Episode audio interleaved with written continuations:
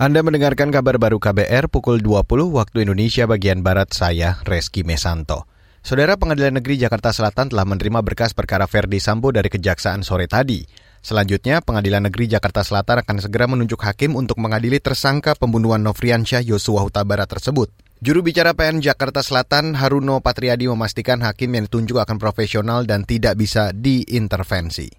Dan selanjutnya secara administrasi akan di registrasi dulu. Setelah registrasi nanti masuk ke ruangan pimpinan menunjuk majelis hakim yang akan menyidangkan perkara tersebut. Kemudian juga termasuk panitera pengganti. Nah, setelah itu masuk lagi ke petugas, baru diserahkan ke majelis hakim yang sudah ditunjuk tadi. Setelah sampai ke majelis hakim, barulah nanti majelis hakim menentukan hari persidangan. Juru bicara PN Jakarta Selatan Haruno Patriadi mengatakan persidangan akan dilaksanakan maksimal pekan depan. Persidangan akan terbuka untuk umum. Sambo juga akan dihadirkan langsung di persidangan. Pengadilan Negeri Jakarta Selatan menerima 11 berkas perkara dari kejaksaan, 5 berkas milik tersangka dugaan pembunuhan dan 6 berkas lain milik tersangka dugaan peringatan perintangan penyidikan. Beralih ke berita selanjutnya, Saudara, Badan Nasional Penanggulangan Bencana atau BNPB mencatat ada puluhan kejadian bencana dalam sepekan terakhir. Juru bicara BNPB Abdul Muhari mengatakan jumlah itu merupakan rekor tertinggi sebab dalam tiga pekan sebelumnya hanya berkisar antara 30 sampai 40 kejadian bencana.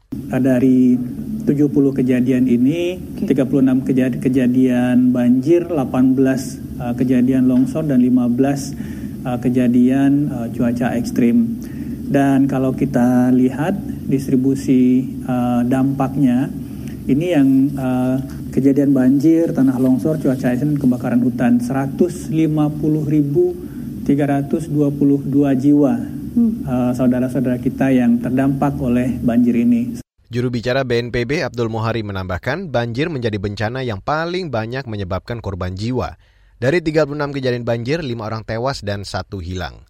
Abdul Muhari menyebut saat ini daerah yang masih tergenang banjir adalah Kabupaten Aceh Utara sebab intensitas hujan di wilayah tersebut masih tinggi sehingga banjir belum surut. Saudara Perdana Menteri Malaysia Ismail Sabri mengumumkan pembubaran parlemen Malaysia hari ini. Pembubaran parlemen dilakukan untuk pemilihan nasional yang akan diadakan sebelum akhir tahun.